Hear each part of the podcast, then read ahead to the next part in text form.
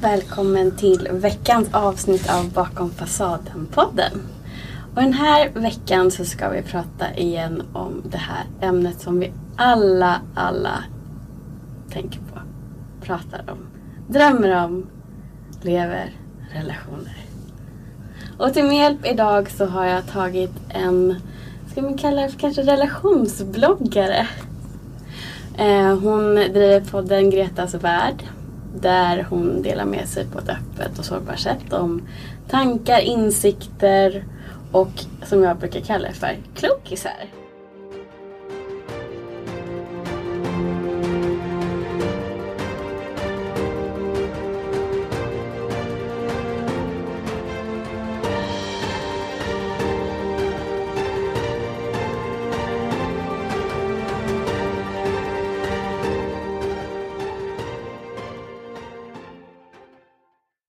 Välkommen Greta!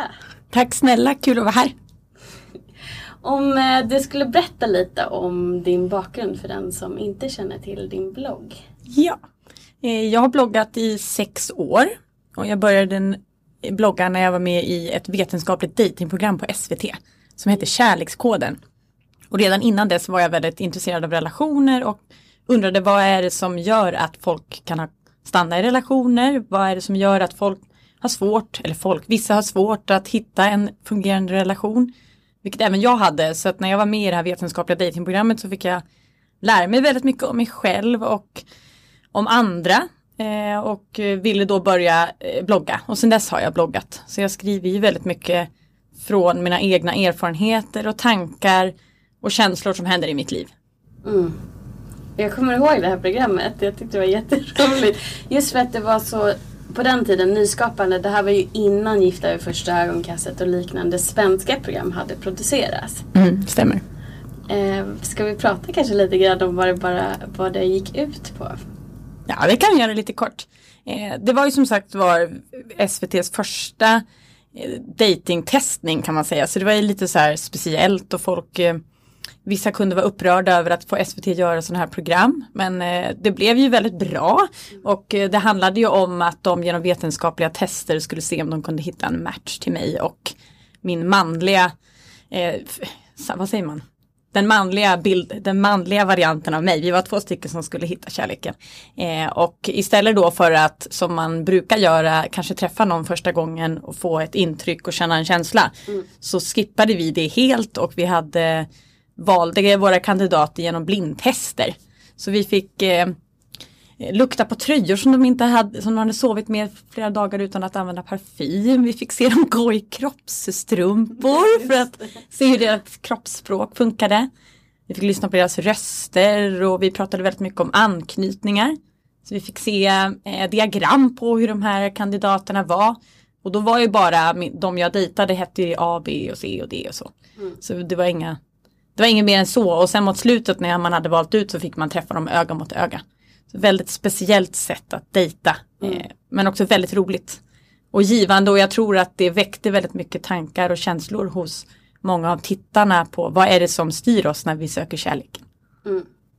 Kan man säga att det var mycket då med just anknytning som baserades den vetenskapen? Förutom att de då använde lukt och Ja, jo det var det absolut. In, inte bara det, men vi pratade väldigt mycket om anknytningar och hur viktigt det är i mötet med en partner. Och hur vi styrs av våra anknytningar, det gjorde vi verkligen. Och jag eh, hade läst lite om det innan men inte så mycket som jag fick veta under programmet. Och innan programmet sändes så fick vi ju, jag fick rota djupt, djupt inne i mig själv hos eh, psykologer och sexologer och vi pratade väldigt mycket anknytningar. Eh, och mycket så här, man tänker att man känner sig själv men så gör man kanske inte det alls. Utan man måste lära sig eh, hur man fungerar som liten och sen alla erfarenheter som man har plockat med sig längs med livet. Mm. I de relationer man har haft kanske. hur det har påverkat en och varför det kanske blir som det blir. Precis, jag tänker ju lite att just med anknytningsteorin att den är så bra för att många tänker bara men det här är sån jag är, det är min personlighet, det går inte att ändra på. Ja. Men i själva verket så tar du reda på vilken anknytningstyp du är mm. så har du ju all möjlighet i världen att faktiskt förändra om det är någonting som inte fungerar för dig. Absolut, och det är många efter jag var med i programmet så under tiden jag bloggat så pratade jag ju väldigt mycket med mina läsare och mycket mejlkonversationer fram och tillbaka. Jag pratar med folk som kommer fram och ställer frågor och sådär. Och eh, då har man märkt, eller jag har märkt hur mycket det hjälper att prata om just anknytningar och att man tänker att men, om du har den här anknytningen har du testat att göra så här. Helt tvärtom om du möter någon som triggar saker hos dig. Att du kanske känner att du vill bara springa. Så kanske det, det kanske inte är det du ska göra utan du kanske ska försöka stanna ett tag till så kanske den där tryggheten kommer. Mm. Ja det är superintressant. Någonting som jag verkligen fastnat för som du har skrivit om i din blogg. Det är också att du delar med dig av insikten av att du tidigare gick in i relationer för att du inte trivdes med att vara ensam. Och sen fick du lära dig att vara ensam. Mm. Jag tänker att du kan berätta lite grann om det. Ja, ja men det stämmer och vad det grundar sig i, det grundar sig både i att jag är en från början tror jag att jag varit en tryggt anknuten person. Och längs med tiden så har jag fått den otrygga delen i mig också i och med att jag har haft ett antal uppbrott. Mm. och att eh, jag har haft svårt att förstå vem jag är utan en partner. Och känt mig väldigt misslyckad och tom och eh, annorlunda. Och det har liksom blivit en ond spiral. Att har jag ingen då kan jag inte ta hand om mig själv eller vem är jag i mitt eget sällskap. Det tror jag från början grundar sig i att jag är uppvuxen i en väldigt stor familj, sex syskon. Eh, vi har alltid haft väldigt mycket folk omkring oss och eh, sett mamma och pappa som har varit tillsammans sedan de var 16 och de har alltid pratat om att man träffar någon och sen är man med den personen. Och det tycker jag är fantastiskt men det kanske inte är riktigt så det ser ut. Och eh, det där har levt kvar i mig. Jag var i en jättelång relation från början när jag var yngre i 6-7 år. Och det kändes som ett enormt misslyckande när vi separerade. Det var jättejobbigt.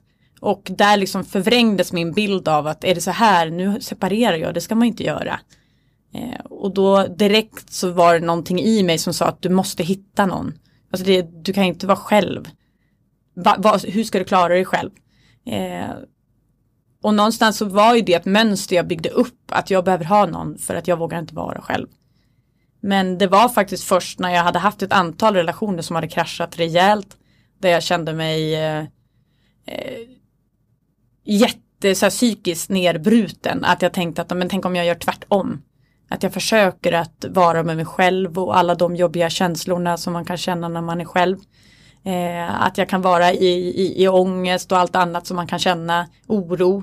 Och bara testa hur det känns. Om jag kan vara trygg i mig själv så är det lättare att möta någon helhjärtat. Annars blir det att man kanske plockar någon. Det låter ju hemskt, förlåt alla som jag har varit tillsammans med. Så har det inte bara varit. Men att man kanske är tillsammans med någon för att vara tillsammans med någon. Inte för att man faktiskt känner att det här kommer verkligen hålla. Då blir det ju också lättare att man går in och ut i relationer för att man är inte riktigt närvarande. Men eh, när jag har lärt mig att vara med mig själv så är jag inte lika rädd för att bli singel. Så nu lever jag i en relation men, och det är klart jag inte vill att vi ska separera. Men skulle det vara så så har jag lärt mig att jag klarar mig själv och jag mår bra själv. Och ingen ska kunna säga till mig att jag är misslyckad för att jag är singel. Utan det är så tillvaron ser ut. Jag tänker att vi vi matar så mycket omkring oss om hur, hur allting ska vara. Jag lyssnade på eran nej, relationssverige, hon mm, från relation, Jessica, Jessica ja. Mm. Jättebra och då tänkte jag på hur mycket det stämmer med allas förväntningar omkring en som man lägger i sig själv att varför klarar du inte av att ha en relation, varför har du inte barn, varför har du inte liksom allt det här. Det måste vara någonting som inte stämmer, det ligger hos dig. Mm. Eh, och det tycker jag är väldigt skevt och fel. Eh, och hemskt att det ska behöva vara så. Att eh, det ska vara tabu och konstigt att faktiskt vara själv. För jag tror att vi alla behöver det. Eh, och har man varit själv ett tag så är man ju tryggare i en relation. För att man har lärt sig att älska sig själv innan man liksom går in i någonting annat helhjärtat. Ja, jag tänker också att om jag refererar till mig själv och hur jag har varit i tidigare relationer så har jag varit så fullt medveten om allt jag gör och försökt anpassa mig så pass mycket för att inte relationen ska gå i kras. För mm. att man ska vara i en relation som du säger. Mm. att jag nog inte ens har tänkt efter egentligen vem är jag och varit sann mot mig själv. Medan nu när jag har lagt verkligen tid och varit ensam på ett mer medvetet sätt. Ja. ehm, så känner jag att jag kan vara mer mig själv och ta med mig den autentiska biten in i nästa relation. Mm. Att nu vet jag mer vem jag är, vad jag vill, mina behov och också mycket om min anknytning. Mm. Så att då vill jag bara vara. Istället för att gå in och bara försöka vara den personen som jag tror att han vill ha. Mm. För du det- igen det någonting? Ja, oh ja, absolut. Också om, men det blir ju lätt så att om man är i en relation för att vara i en relation som du säger att då känns det som att man, det är lika bra att jag anpassar mig för nu är det den här relationen jag är i. Men någonstans längs med relationens gång så kommer ju det komma fram tydligt. Eller en besvikelse över att varför får inte jag bara vara som jag är? Och är jag som jag är då kommer han förmodligen inte tycka om mig. Så då kommer han säkert lämna mig. Och att det blir liksom en, en ond spiral. Men om man lär sig att vara med sig själv som du säger och kan komma in som sig själv helhjärtat så, får, så har man ju öppnat upp sig, blottat sig för den andra personen på en gång. Och det blir lättare att möta för den personen att möta dig också, eller lika som när jag har dejtat, att möta mig. Jag kommer ihåg att jag träffade en kille som för länge, många år sedan som jag var extremt kär i. På ett konstigt sätt. Besatt kan man säga. ja men det var jag. Eh, och eh, redan från början så kände jag mig underlägsen. Varför vet jag inte utan jag bara gjorde det. Jag tänkte att han tycker nog väldigt mycket, han- tänker nog mycket saker om mig som jag inte vill att han ska tänka om mig. Det var ju bara mina egna fantasier, vad han tänkte om hur jag var. Men jag bestämde mig för att liksom gå in i en roll av någon annan eh, och spelade på det ganska mycket. Och sen så efter ett par månader så sa han att eh, eh, tyvärr så vill inte jag att vi ses längre. Och, då, och det hade jag redan känt från början. Jag bara nej, han kommer lämna mig. Om jag gör lite till och vrider lite på, mer på mig själv så kanske han inte går. Så sa han det och så bröt jag ihop eh, och då sa han, vilket jag tyckte var gulligt och också väldigt, väldigt bra. Han bara, vet du, det här är första gången jag ser vem du är. För att det har känts hela tiden som att du liksom lägger på dig någonting som inte stämmer. Jag vågade till exempel aldrig säga att jag var kär i honom.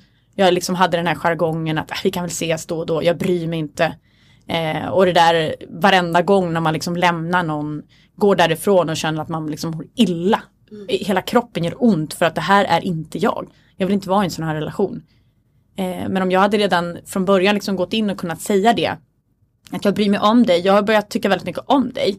Eh, och då vill inte jag ha en sån här relation. Vad vill du egentligen? Och då kanske inte han hade kunnat svara på det. Men hade jag gjort det från början. Då hade han fått se också en svag del. Och en skör del. Och jag tror att eh, den delen har jag hittat när jag varit själv. Att jag kan faktiskt nu gå in i en relation eh, och säga att det här behöver jag. Eh, vad behöver du? Och eh, jag är, blir rädd och då kanske jag agerar så här. Eller liksom att man faktiskt redan från början i mötet med någon kan prata om sina anknytningar. Det gör jag alltid. Och vissa blir jätteskrämda och stressade och gud vad du ställer mycket frågor. Ja men liksom man, kommer nära, man kommer nära någon för att jag, man är genuint intresserad. Och om du blir ledsen, hur visar du det? Eller så här, vad känner du? Det känns som att det händer någonting här, stämmer det? Berätta i sådana fall för mig vad som händer här. För desto mer man förstår varandra från början, desto lättare blir det. Och faktiskt, om du skulle träffa någon som inte accepterar att du är rädd eller att du till och från kan känna dig otrygg, då är inte det en person du ska vara med. Det är lite så. Att, eh, sen är, kan ju inte alla förstå direkt kanske. Men om man pratar om det och möter någon som är villig att lyssna så är det ett steg till en trygghet. Ja men det är väl så att om det är en person som har ett genuint intresse och är öppen för en relation så märker man det om man vågar försöka visa den man är även om det är jätteläskigt. Absolut. Plus att du ger personen en chans att faktiskt bli kär i dig. Ja. Och, och är det så att den personen inte har den kapaciteten och kanske inte är tillräckligt klar med sig själv då är inte det rätt person för dig just nu i Nej. alla fall. Nej men så är det verkligen och att man tänker ibland när jag eh, under perioden då jag in, innan jag hade varit själv och dejtade väldigt mycket, för mycket, då vet jag ibland när jag träffade killar som var som jag kanske är idag, så att jag vågar ställa frågor, jag vågar visa mig skör, att de var så. Och att det skrämde mig och jag tänkte liksom gud vad mycket känslor. Det här har jag svårt att, hur ska jag kunna ta det här eller hur ska jag kunna möta det här? Men jag blev också väldigt imponerad av att de kunde säga så här, men nu får du bestämma dig. Eh, för jag är jättekär i dig. Och det som du håller på, det är inte snällt. Jag mår inget bra av vår relation. Då kunde jag tänka från början, men snälla kom igen, så här, det är väl så här det funkar. Mm. Eh, och sen kunde jag gå därifrån och tänka så här, wow, vad modig han är. Och sen så nu kommer jag, eh, nu kommer jag inte prata med dig, men nu stänger vi av den här relationen helt och hållet. Och jag kommer inte svara. För många gånger när man går in och ut i relationer för mycket och inte har lärt sig att vara med sig själv så är det lätt att det blir mycket spel i alltihopa. Mm. Att det liksom är en jargong som kan vara kul och spännande, absolut, men inte i långa loppet.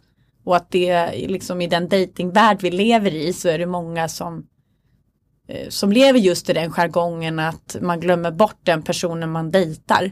Man är så fokuserad på eh, sina egna eh, känslor och tankar om hur man vill att saker ska vara så man glömmer att se den andra personen man träffar. Man kanske dejtar någon som inte har dejtat i princip alls och blir livrädd av en person som som är kall eller som liksom spelar spel.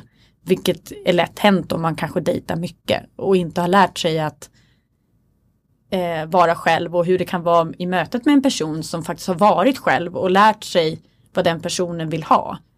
Att eh, man måste liksom lära känna sig själv på djupet för att kunna möta någon annan. Mm.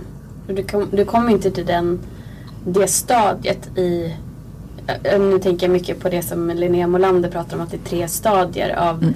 kontakt som man går igenom för att nå då till tredje emotionella kontakten. Inte du själv mottaglig där då kan du inte nå det med någon annan person heller. Nej. Men jag tänker just det här med alla normer. Det känns nästan, jag upplever att det här så kallade spelet mm är, har nästan blivit som en norm att det är så det är och det är kanske inte så många som egentligen stannar upp och ifrågasätter utan nej men det är så det är. Och så blir det bara ännu mer masker som folk omkring och bär på och blir ännu mer rädda för att visa vilka de är. Vilket i sin tur såklart leder till ännu färre par som bildas. Och det är ju superbra för de som tjänar pengar på Tinder och allt sånt där. Absolut, Men Gud, ja. det, det, då tänker jag så här, det kanske är att det planteras också en sån idé så att, som blir en norm. Just för att det finns så mycket pengar på alla som går omkring olyckliga.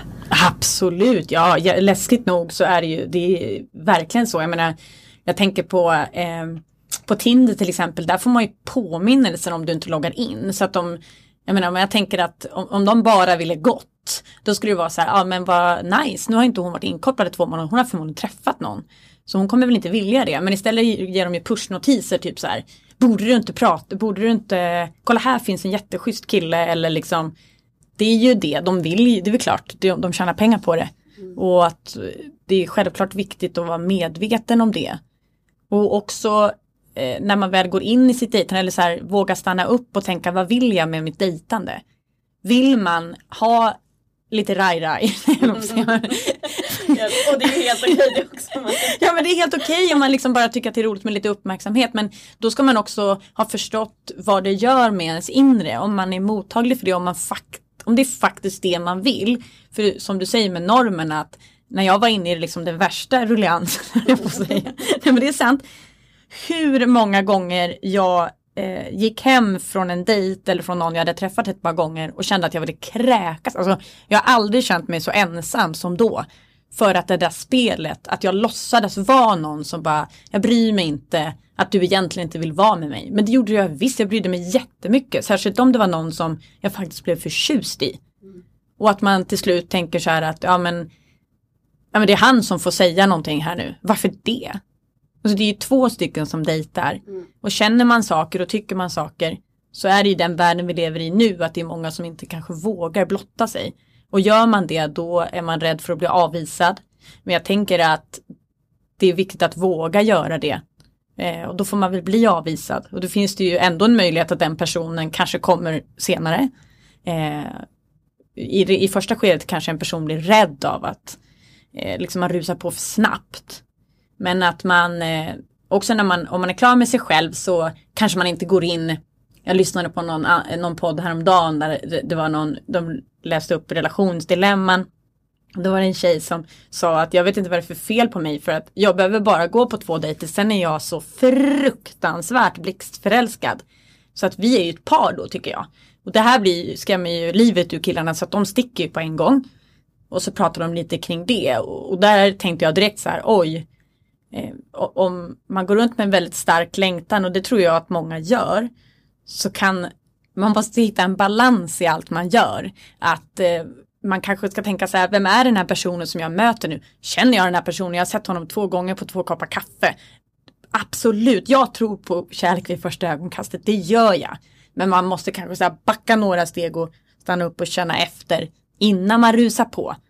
Eh, man kan ändå våga öppna upp och vara liksom skör gentemot den man möter tycker jag tidigt. Om man vågar det så är det bara positivt. Eh, och den andra kanske inte tar emot det men då kanske inte det är rätt. Mm. Men att hela tiden stanna upp och känna efter.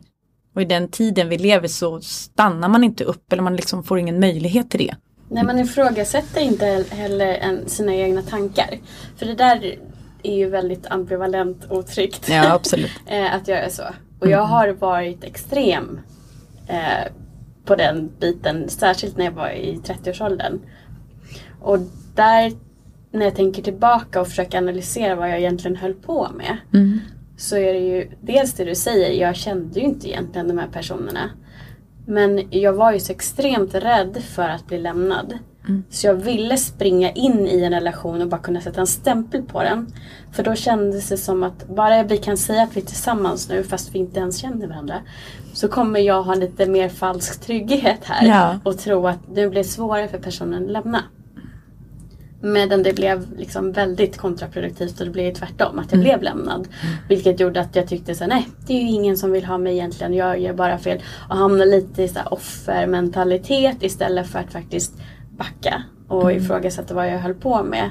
Så blev det en ny sanning att jag kunde inte ha en normal relation. Nej. Och det är det som är så tråkigt när, när det blir så att man då bara hamnar i en ond cykel av det hela. Och det är ju, och egentligen det enda man behöver, det är ju just det här att stanna upp.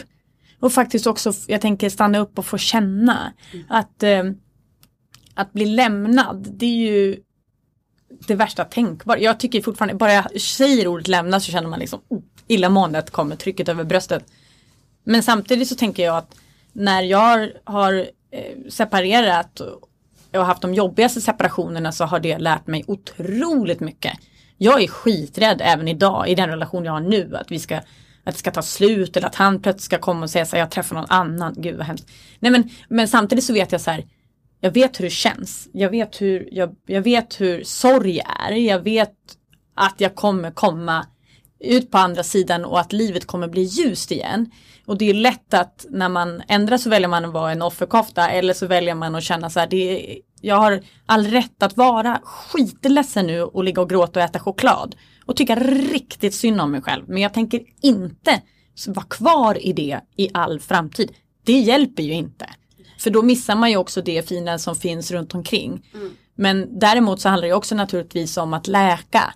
Och det är ju i den här rusningen som man inte hinner läka. Och då kommer det i kappen. Precis. Som jag sa att jag var liksom trygg när jag var liten. Det fick jag ju då lära mig i det här kärlekskoden. Eh, och då var det en klok sexolog som sa till mig eh, Vad är ditt problem? Varför kan du inte vara själv? Eh, så tänkte jag oj vilken hård fråga eller vad menar du med det? Nej men du rusar ju på så mycket så att du, du har ju aldrig lärt dig att känna, lära känna dig själv. Och du har fått en bild av att eh, eh, hur en relation ska vara som kanske inte riktigt stämmer. Och i, i och med att du har blivit lämnad så har det liksom, du har fått en otrygg anknytning också. Och en otrygg anknytning betyder det här och det här och det här. Och, och då bara att liksom få det svart på vitt på hur man fungerar så blev det lättare för mig att tänka efteråt att ja, men det är ju exakt så här det är. Mm. Och att man också får tillåta sig själv att prova sig fram. Att vad är det som funkar? Att i vissa tillfällen så kanske man måste få vara ambivalent. det är svårt, jag kan inte få bort min ambivalens. Den har, kom ju utifrån massa separationer jag har haft. Mm. Och, och rädsla för att saker och ting ska inträffa, ångest och oro och allt sånt som kommer ifrån att man har sår. Men när jag har stannat upp och fått läka mina sår så blir det ju bättre. Eller jag sa till min eh, lilla syster häromdagen, vi pratade om relationer och hon var ledsen. Hon är singel. Eh, förlåt. Ja men det är hon. Eh, och då så sa jag så här, ja men eh, en sak som har lärt mig eller som har hjälpt mig jättemycket det är kunskap. Mm. Kunskapen är ju det absolut underbaraste vi kan ha. När, att läsa på, hur fungerar vår hjärna? Vad är det som händer i kroppen när man blir lämnad? Vad är det som händer i kroppen när en rädsla läggs in i kroppen? Eller sen när man upp, uppfattar en fara, vad är det som händer då? Eh, och när man har lärt sig det så kan man göra det till något intressant när man väl känner alla de där rädslorna om man stannar upp och tänker vad händer nu? Mm. Ja, det är exakt det här jag har läst. Men det är så här det fungerar. Eller som, som du säger om du är otryggt anknuten att när du träffar någon då och vågar prata om anknytningar och den personen då kanske säger som jag, jag kan ingenting om det där, ja, men då ska vi läsa om det, läsa på om det och lära oss om det. Eh, vad händer nu? Jag har ju haft relationer där vi har pratat så mycket om anknytningar så det kanske är överdrivet men eh, där vi liksom hela tiden pratar om det. Att så här, men vad, vad, vad händer nu Greta? Vad är det som, eh, vad kommer alla de här känslorna ifrån? Du har ju målat upp en bild av någonting hemskt som ska hända här som inte stämmer. För att jag inte gör exakt det du vill nu. Svara på sms eller hör av mig tre gånger om dagen eller liksom man har målat upp katastrof på väggen som faktiskt inte stämmer. Och bara genom det samtalet med sin partner, efter ett tag i alla fall, i början kanske det är svårt, men gör ju så att man blir mycket tryggare. Ja, man kan alltså det man gör bäst tycker jag det är att man försöker förstå, bli medveten om vad det är som händer. Ja. Och så komma till roten vad det är för rädsla i grund och botten. För det kan kännas så här, men jag är rädd för att du ska lämna mig men är du rädd för, varför är du rädd för att bli lämnad? Att man går till grunden för det. Mm. För min del så var det mer att jag kom fram till att det bottnade sig när jag var pytte, pytteliten. När jag faktiskt kunde dö av att bli lämnad. Och den rädslan har liksom funnits med hela tiden. Mm. Och nu är inte det så att oavsett om jag- blir lämnad av någon eller hjärtekrossad eller vad det jag kommer överleva. Jag har fortfarande inte övergivit mig själv. Nej. Och det var väldigt läkande för mig att gå till göra sån här inre barnet terapi. Att sitta med sig själv och säga, ja men människor lämnar en, det är en del av livet. Men jag lämnar inte dig. Att man har en dialog med sig, med sig själv. Mm. Ehm, och just det här med att prata med sin partner. Det, det är också ett sätt dels att våga vara sårbar. Eh, och öppna upp för att den andra personen ska kunna vara sårbar tillbaka. Att man ska Absolut. kunna förstå varandra var det kommer ifrån. Men också att lära om och faktiskt mä- märka att ja, fast han, okej, han kanske inte kan svara direkt alla gånger. Han kanske faktiskt håller på med någonting Ja. annat. ja, kanske. kanske sitter och skiter, jag. Nej men, eh, men att det, det börjar kännas okej ändå. Att man kanske efter en stund in i förhållanden, månader eller hur lång tid det nu än må ta, märker att det triggar inte samma rädsla längre. För nu har jag lärt mig att han hör av sig så fort han kan. ja. Och då märker man att nu börjar jag läka. Nu är jag inte lika otrygg längre. Och det kan man också göra om man är singel och vill läka innan en relation kan man göra den här omprogrammeringen eller vad det kallas för Absolut. i terapi också. Mm. Absolut. Men också att man eh, eh, också som en terapeut har sagt till mig, ja men eh, ta när du tänker dina katastroftankar i, i din relation eller dating eller också i andra sammanhang, men nu pratar vi om relationer, så eh, skriv, ge dig själv tre frågeställningar. Eh, hur stor chans är det att, att någonting hemskt kommer att inträffa? Vad finns det för tecken på att någonting hemskt kommer att inträffa? Och det här med tecken hittar man ju ofta, men man får ju svara på alla de här frågorna innan. Och också, eh, nu kommer jag inte ens ihåg den tredje frågan, men om man ställer sig, om man ställer några frågor till sig själv eh, så brukar man ofta också tänka så här, men det jag tänker nu det stämmer ju inte riktigt. Jag har ju förstorat det här extremt mycket. Någonting, Tror du verkligen att det här är så? Den tanken. just det, ja. Ja. Och då eh, får man Nej. Nej, ja men så är det väl. Nej, vad över, överdrivet. Ja men det är det. Och sen att eh, eh, att förstå mycket mer den otryggheten att vara liksom hur, hur yttrar sig oro. de, många, de flesta personer som är otryggt eh, anknutna, de kan ju vara otrygga i, an, i, alla situationer, alltså i andra situationer också. Att det finns en oro för saker och att man så här målar upp bilder som scenarium som för att vara förberedd på saker som kanske inte ens kommer att hända. Mm. Och att många gånger är det också så här, herregud vad många år och timmar man har spenderat på att oroa sig. Istället för att bara lägga det åt sidan och tänka att när det händer någonting så händer det någonting. Mm. Alltså det går ju inte att styra sin, det går inte att styra allt runt omkring en. Vill någon lämna en så lämnar personen en. Mm. Det är ju så.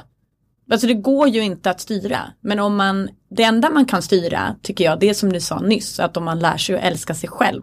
Att tänka så här, det är jättehemskt att bli lämnad. Men jag har mig själv. Och jag kommer ta hand om mig själv. Och lyssna på mig själv. Och jag kommer inte svika mig själv. Och det kan jag tänka att, men det gör man ju alltid någon gång i livet, att man kanske inte finns där för sig själv. Eh, och då tänka efter så här, men ska jag göra samma sak mot mig själv som jag är rädd att andra ska göra mot mig? Att man kan gå ur sin egen kropp, det brukar jag göra ibland, gå ur mitt, mitt eget huvud och ställa mig lite utanför och titta på liksom. Så vad är det som händer här nu i den här situationen? Eh, varför blir jag så fruktansvärt arg eller varför är jag så här ledsen? Mm. Vad handlar det om? Om jag skulle vara någon annan då som sitter där ute så kan man ju se ganska tydligt, okej, okay, det är det här som händer. Eh, men många gånger är man inne i sitt eget garnnystan i huvudet som ett enda trassel av alla tankar så att det är svårt att liksom nå dit, i, i, nå till ett lugn. Mm. Sen tycker jag också att i, när det gäller anknytningar och hur man fungerar i, i dating framförallt eh, är att det finns så mycket normer också på hur saker ska vara så att man fastnar i det och det kanske inte blir någonting på grund av det. Det här med att, ja men vadå, den här personen har inte hört av sig nu på en vecka, varför det? Det här är ju askonstigt, jag tar jätteilla upp för det.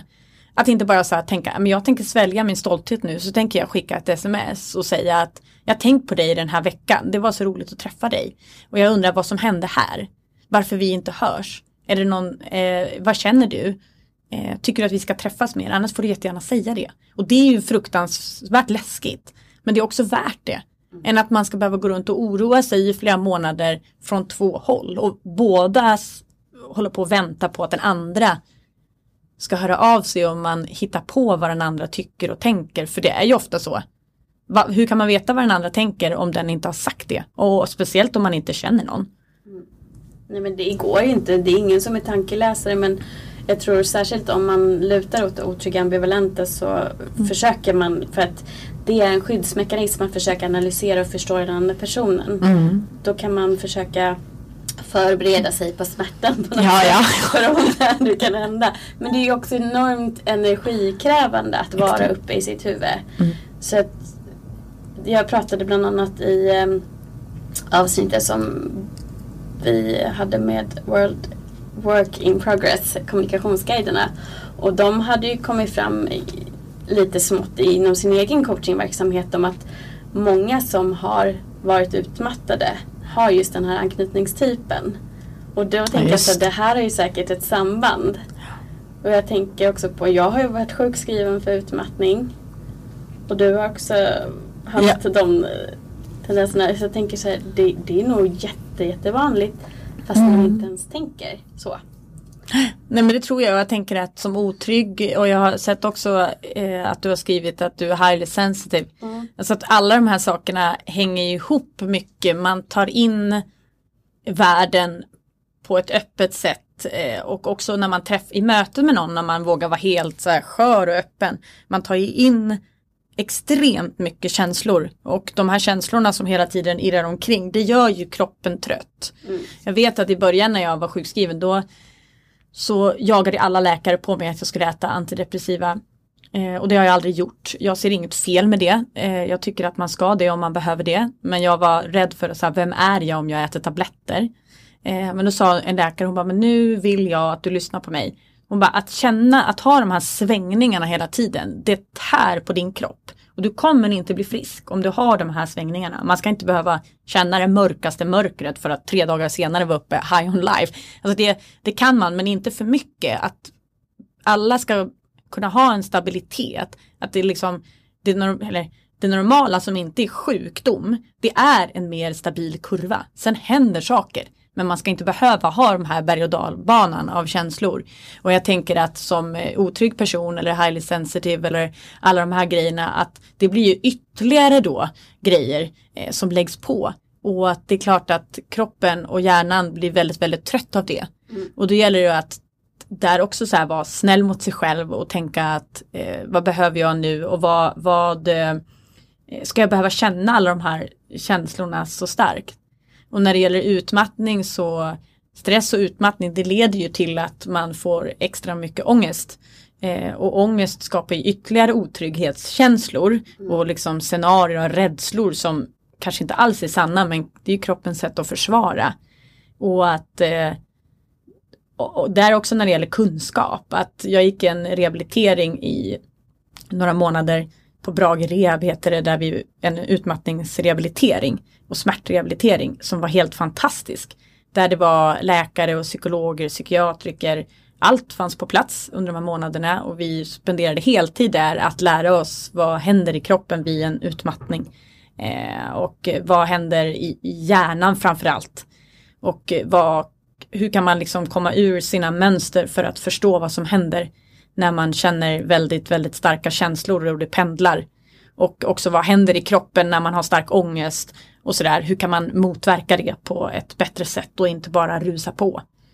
Att eh, kunskap, kunskapen ge, gör ju så att det är lättare att förstå att man kanske inte är galen eller att eh, eh det är okej att alla de här sakerna är ju som en sjukdom. Kroppen är ju inte frisk. Eh, och att om man förstår det så är det lättare att hantera det. Mm. Hur hanterade du din utmattning? Um, du menar efter jag inte kom upp ur soffan?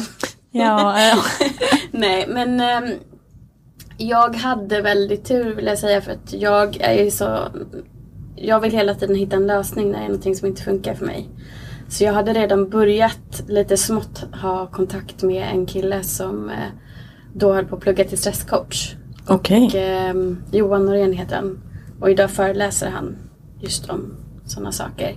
Eh, men på den tiden, det här är fem år sedan. Så eh, ja, han hade ett väldigt eh, bra Instagramkonto. Så han skrev långa, långa texter. Och jag bara, åh herregud, det här är jag. För jag sprang ju bara på hela tiden och det var mycket känslor och jag jobbade alldeles för mycket och fick aldrig återhämta mig själv. Nej. Eh, och sen vet jag att jag nästan kände så här, nej men det går inte längre. Och då eh, skrev jag ett mail till honom och sen så eh, svarade han och tyckte att jag skulle gå till en läkare. Mitt svar var, jag får se om jag hinner. Oj. Mm. Och då ringer han upp mig och säger Helena du måste gå till en läkare nu. Du måste förstå att det här är snart på liv och död. Vilken bra kille. Jättebra. Och jag bara, oh, shit. Är det så illa? Ja. Eh, men det var ju. Jag fick tid faktiskt dagen efter hos eh, företagshälsovården. Och blev sjukskriven på dagen. De bara, gå hem. Oh, vad bra att han verkligen. såg det. Så att där tror jag var mycket, mycket nyckeln till att det bromsades upp i tid. Mm. Um, men det vi gjorde var väl att jag gjorde en helomvändning med hela min livsstil. Jag slutade dricka, jag slutade röka. Jag började träna med honom. Det kunde vara långa promenader bara i början. Och sen eh, successivt så blev det mer och mer och så bytte jag arbetsplats också. Så jag bytte ut um, så fort jag kände det här började sticka i kroppen och den här för mig pulshöjande tecknet på att nu kommer ångesten eller mm. stressen. Mm. Då gick jag ut och, och, gick långa promenader. Jättebra. Mm. Så det var mycket. För mig blev medicinen motion. Ja. Väldigt bra medicin. Det mm. pratar de väldigt mycket om i den här under den här rehabiliteringen och det använder jag till och från kan jag ha skov av att vara matt fortfarande idag. Jag har lärt mig att hantera det och gör allt för att hitta återhämtning. Och liksom man får leva med att, dag, att livet ser ut så, det kommer att göra det ganska många år till. Att man kan inte vara liksom 200% hela tiden utan man får så här, eh, planera in vila och återhämtning. Absolut. Och eh, motionen och kondition och promenader det är helt sjukt vad det mycket det hjälper. Mm. Det gör det verkligen. Att eh, man får eh, luften och bara pulsen och bara liksom byta fokus. En sak som faktiskt hjälper tycker jag i alla sammanhang, vare sig det är om man är matt eller om man är orolig eller om man är ambivalent eller allt sånt där, det är att försöka byta fokus när allting bara snurrar. Ja. Att, eh, och att inte, man kan vara kvar i det men man kanske bara som du säger behöver gå en promenad eller göra någonting annat för att inte tankarna ska leda till att man gör saker som man kanske inte vill. Mm. Som man sen ångrar då. Att man blir så eh, stressad av sina egna tankar så då kanske man skickar iväg ett sms man kanske absolut inte borde skicka iväg eller så här, man tänker inte efter. Mm. Mm, det har man gjort. ja, det har ju funnits ett par gånger man har gjort det. Fy faro. Ja, eller också någonting som jag gjorde väldigt mycket eh, av, ja, innan allt det här hände var ju att jag visste att jag behövde ändra fokus och avkoppling var liksom prio nummer ett, absolut. Men vad var avkoppling för mig när jag var för tio år sedan? Det var att gå ut och dricka vin med tjejerna. Oh, ja. Då tyckte jag att nu kopplar jag bort allting, nu kan jag bara slappna av. och det var ju inte alls den bra. Eh, så det har ju blivit väldigt, väldigt annorlunda. Nu kan jag schemalägga en hel vecka efter att jag kanske har sovit dåligt eller någonting. När jag faktiskt inte gör mycket alls mer än att jag går till jobbet. Jag går och tränar några gånger i veckan och sen kanske jag inte gör någonting annat den veckan bara för att nu behöver jag återhämta mig. Och det måste få vara prio ett. Och det är jättebra, då lyssnar du ju på din kropp. Ja. Och det, det som jag tycker är häftigt med kroppen, det är att eh, jag kan ju känna att min kropp tackar mig. Så jag får ju så mycket endorfiner om jag lyssnar på kroppen. Och tänker så här, som igår, då var min kille borta och mina bonusbarn borta. Och så alla hörde av sig från alla håll, så här, ska du inte gå och dricka öl, ska du inte göra det här?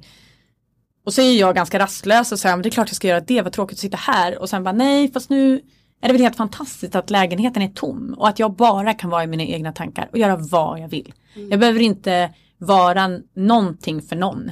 Jag kan gå runt hemma osminkad, äta när far jag vill, eh, behöver inte liksom vara uppklädd, jag behöver inte göra någonting, jag kan bara vara. Och det var jätteskönt. Så i morse när jag vaknade så hade jag ett härligt endorfinpåslag, vet, som typ när man har tryckt i sig choklad. Och kände bara wow, det är så här man känner när man låter kroppen vila och det är ju faktiskt så. Ja.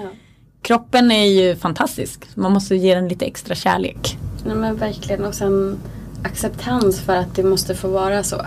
Ja. Oavsett vad det är. Som, som högkänslig är det ju också så att du behöver inte ha blivit utmattad. Du behöver ändå tänka på att du behöver återhämtning. Absolut. Och då lära känna dig själv så pass att du vet vad du behöver.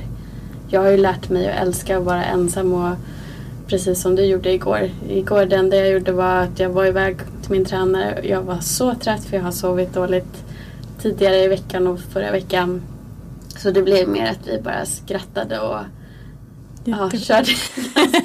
ja, det var inte jättetufft pass om jag säger så. Nej, men det var väl... Men det var precis vad jag behövde där och då. Och sen gick jag hem och så åt jag glass till middag. Ja, men, det var...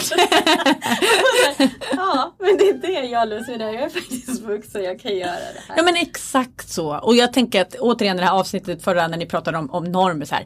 Hur ska man leva sitt liv? Mm. Vad ska man göra? Och alla de här grejerna som blir så överdrivna att eh, hur en dag ser ut, man, man vadå, vara hemma på en lördag själv. Så många gånger jag tänkte det när jag har varit singel. Mm. Att vara patetiskt, att här sitter jag själv. Det känns nästan lite depressivt. Från början tyckte jag det när jag höll på att dejta mest. Och bara, jag är så misslyckad, nu måste jag gå och dejta för att det här är ju liksom, folk kommer tycka att jag är så tragisk.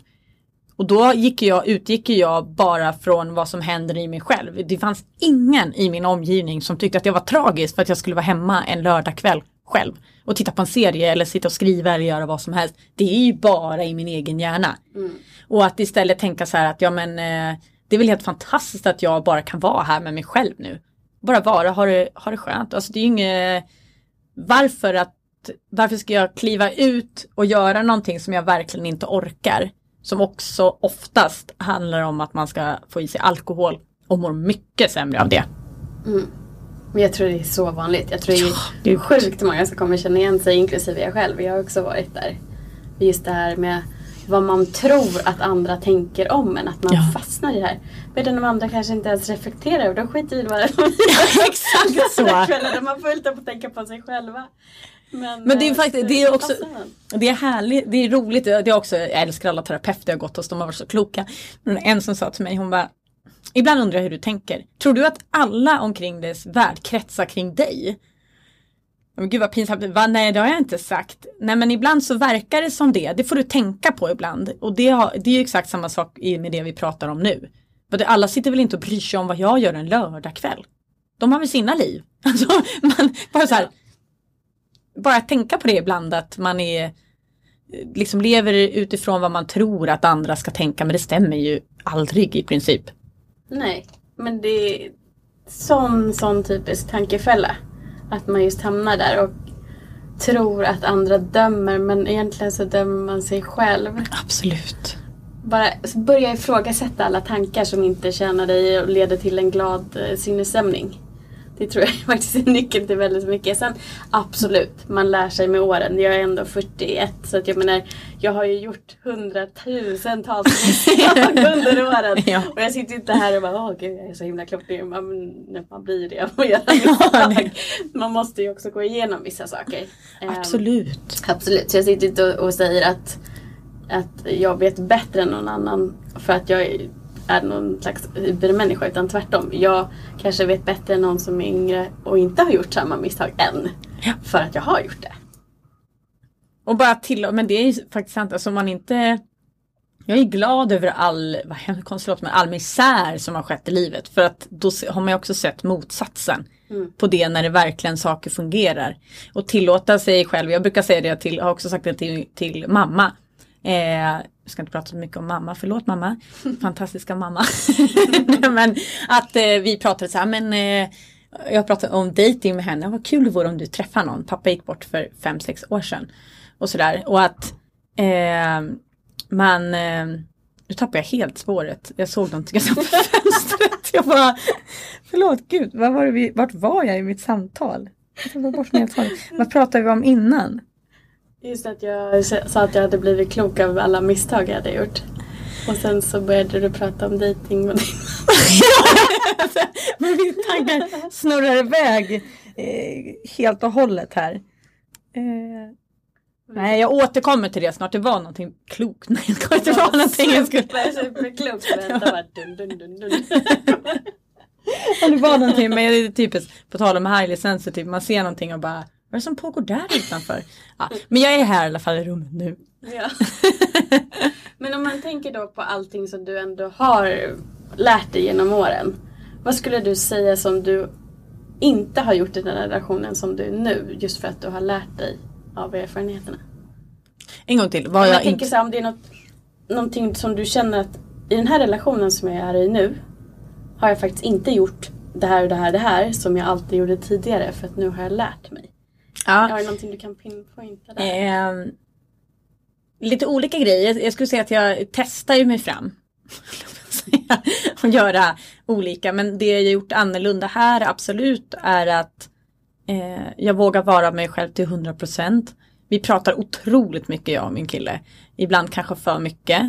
Eh, att jag har vågat vara mer ärlig när jag blir ledsen för saker eller orolig för saker. Eller att jag har kunnat säga så här, när jag har är väldigt trött eller när jag har PMS eller när jag har mina eh, knäppa tankar. Eh, hjälp mig då att inte hamna i en ond spiral av svartsjuka, av idéer. Att så här, bygg inte, hjälp mig inte bygga på det utan stoppa mig där och liksom säga så här, fast det här, nu får du ta det lugnt. Så backa lite grann innan eh, jag svarar på det här. Eh, och att vi har kunnat ha en väldigt bra dialog om det. Att om, om jag inte mår bra, eh, vad behöver jag då och hur ska vårt samtal gå? Liksom att vi möter varandra.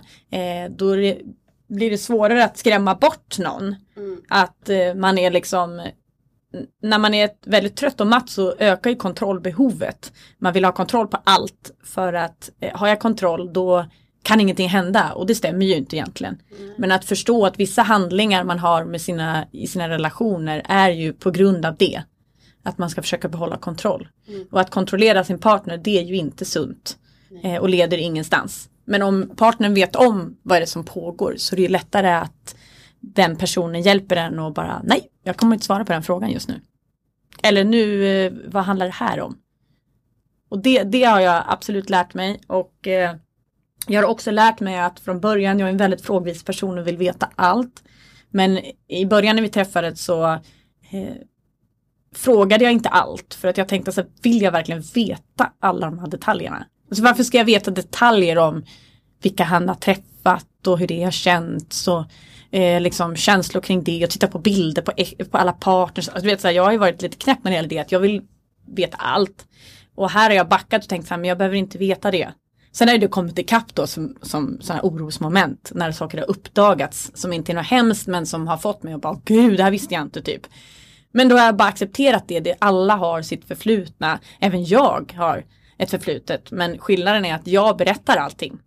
Ingen behöver fråga mig utan det bara kommer, jag bara berättar sådär. Och är, har ju varit väldigt öppen i många sammanhang eh, så att man får reda på väldigt mycket saker. Han kan ju säga ibland så här, men jag vill inte veta allt det där. Nej, just det. Jag ska inte säga. Det bara kommer liksom så här, grodor i munnen på mig när jag berättar grejer.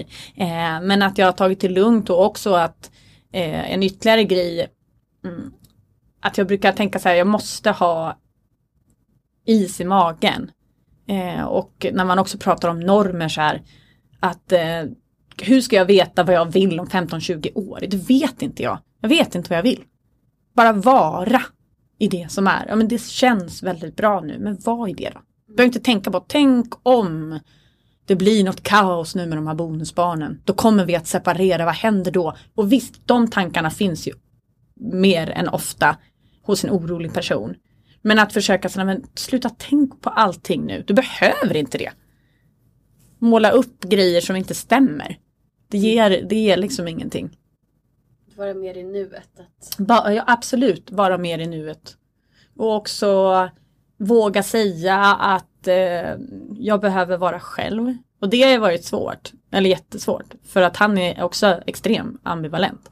Så att han blir jätteorolig. Han blir ju mer orolig än vad jag är om jag liksom inte vill vara med honom 24-7. Eh, och kunna vara väldigt så här, du får säga, precis som jag vill kunna säga vad jag känner så vill jag väldigt gärna att du också säger det. Om du, vad känner du dig ledsen för nu? Eller vad, varför är du så orolig? Det har inte hänt någonting. Jag vill bara gå en promenad. Alltså, och att det gör ju så att en relation blir tryggare. Att båda får visa sina svagheter. Eh, och att eh, återigen, det beror ju på vem det är man är tillsammans med och alla skiljer sig såklart åt i deras egna anknytningar. Och att där får man eh, möta personen på det sättet som funkar bäst. Och lära sig hur en person funkar bäst. För det kommer ju inte bara per automatik. Man lär sig längs med liksom relationens gång. Ja, så är det. Det, det är ju på gott och ont att man, att man pratar men jag tror alla gånger i veckan att det det är viktigare att prata än att inte prata. Sen så får man väl lära sig sätta gränser för som din kille att jag vill inte veta det här. eller, eller jag vill veta det här. Nej, men alltså, transparens är bra men det, en, ärligheten behöver ju inte gå överstyr. Mm. Och det, ibland kan jag så här eh, eftersom att jag är rätt lättsam och så här om jag känner mig trygg med någon då bara så, så kommer saker istället för att tänka så men gud nu pratar jag faktiskt med min pojkvän. Det här vill han absolut inte veta. Hade jag velat att han sa så här nej gud nej det hade jag inte velat. Och att i början då tog ju han, bara lyssnade han bara allting och sen så det känns som att, men mår det dåligt för någonting? Ja gud jag kan inte släppa det här du berättade förut. Va? Vad har jag berättat? Ja, det, varför berättar du det där för mig? Det där vill inte jag gå runt och fundera på. Ja men förlåt men du måste du säga stopp. Mm. Nej räcker tyst, jag vill inte veta. för då har du redan släppt det för du, var ju, du, du är förmodligen ganska trygg i att berätta om det. Ja, ja, ja. ja och då ja. tänker inte du på det under sekunder efter det är redan Nej, och det, många liksom. gånger är det också så saker som har hänt för aslänge sedan som inte betyder någonting nu. Mm. Så det skulle vara skillnad så här om, om, om, om det skulle vara så att man är i en relation och eh, man skulle börja tänka att det här funkar inte eller att ännu jobbigare kanske, oj jag börjar bli kär i någon annan. Nej men alltså vad som helst kan hända i en relation. Och, men då, i sådana tillfällen om det skulle vara något allvarligt, då, då har jag ju förmågan att stanna upp och bara så här, oj vad är det som händer här nu?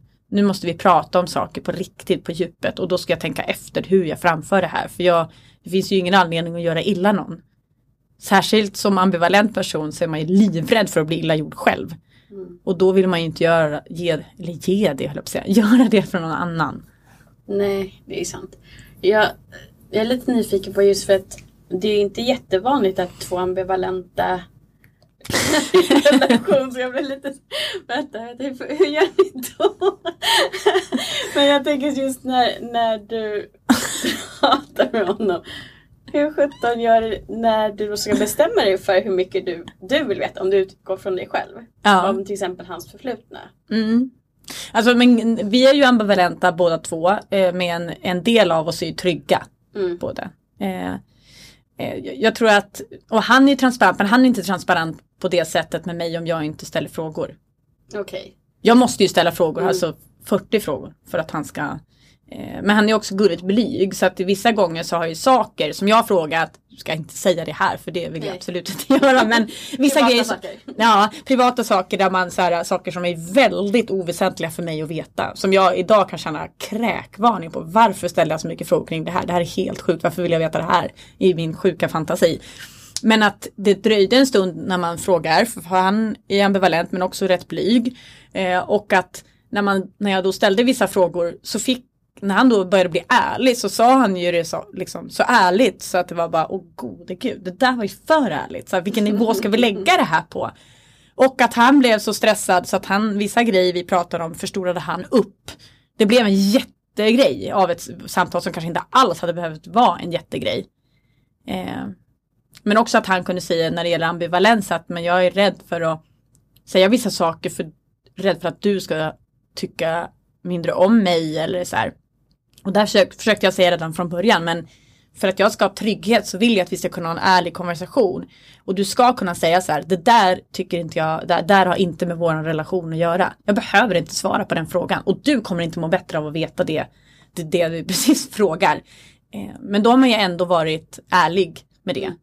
Men att liksom låtsas som att saker inte har hänt eller som att man är någon annan av rädsla för att bli lämnad, precis som jag själv kanske gjort någon gång, det är ju det sämsta. Mm. För när det väl då kommer upp, då blir det ju en jättegrej av någonting som inte alls är särskilt hemskt. Mm. Men då kan man ju känna att man, i början vet jag efter typ ett, vi hade varit tillsammans ett och ett halvt år så eh, var det en period som det hände jättemycket jobbigt i, i mitt liv och i familjen. Eh, och eh, ingen visste om vad som pågick i familjen förutom han visste ju om det.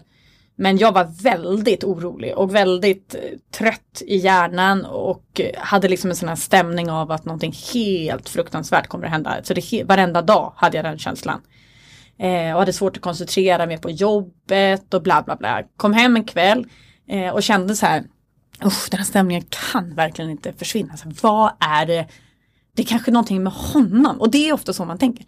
Han döljer förmodligen någonting här. Det är därför jag känner den här, den går inte bort. Så Rika tog hans telefon eh, och så hade han fått ett sms av någon tjej som han har träffat tidigare.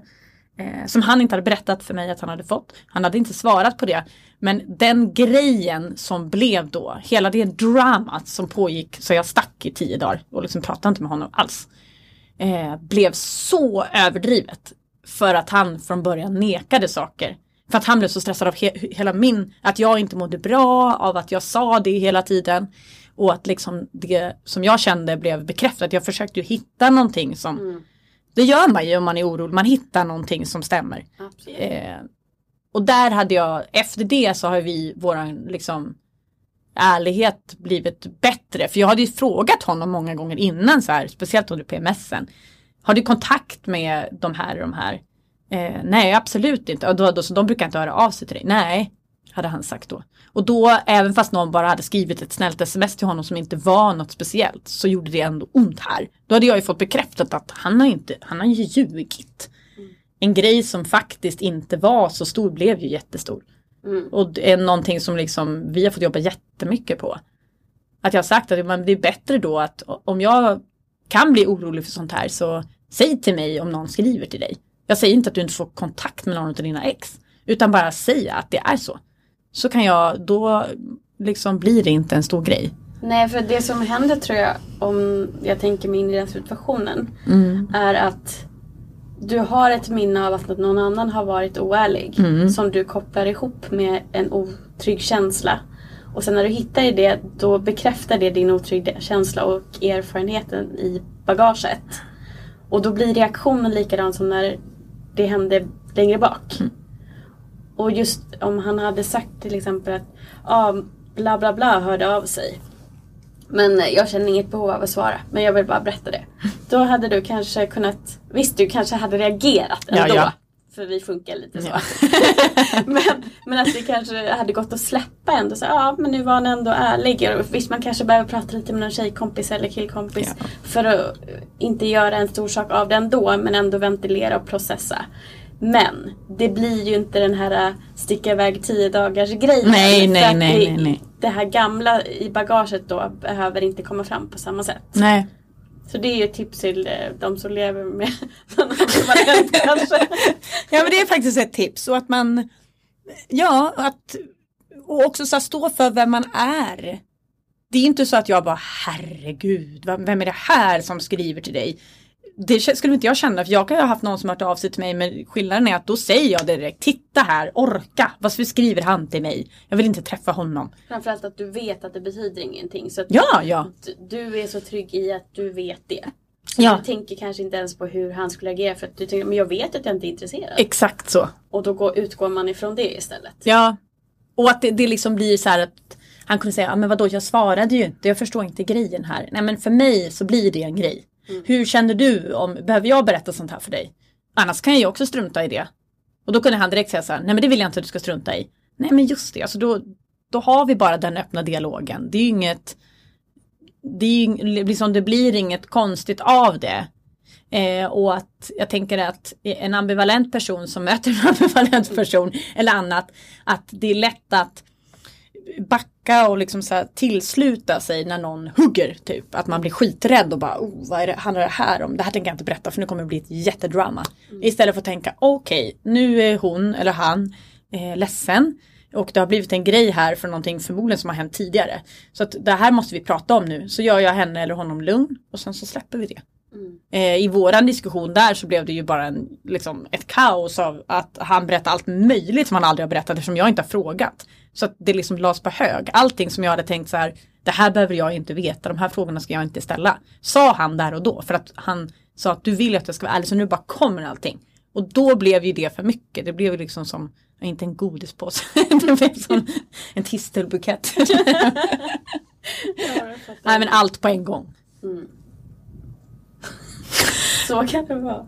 Jag tänker om vi ska då eh, runda av lite grann med just att de tipsen som de som känner igen sig i våra tankar, våra erfarenheter kan ta med sig. Vad, vad skulle du säga då om du får ge tre stycken tips? Tips 1. Lär känna din anknytning. Förstå hur du fungerar. Eh, tips 2. Våga vara med dig själv. Och var med dig själv, även vare sig du är singel eller du är i en relation, så bibehåll relationen med dig själv. Och lyssna inåt hela tiden. Vare sig du är singel eller är upptagen som sagt. För att behålla en trygghet och kunna må bra. Eh, och tre, våga visa dina behov. Vare sig du dejtar någon ny eller du är i en relation eller du är singel. Och även fast du är rädd så våga göra tvärtom. Att göra tvärtom kan leda till fantastiska saker.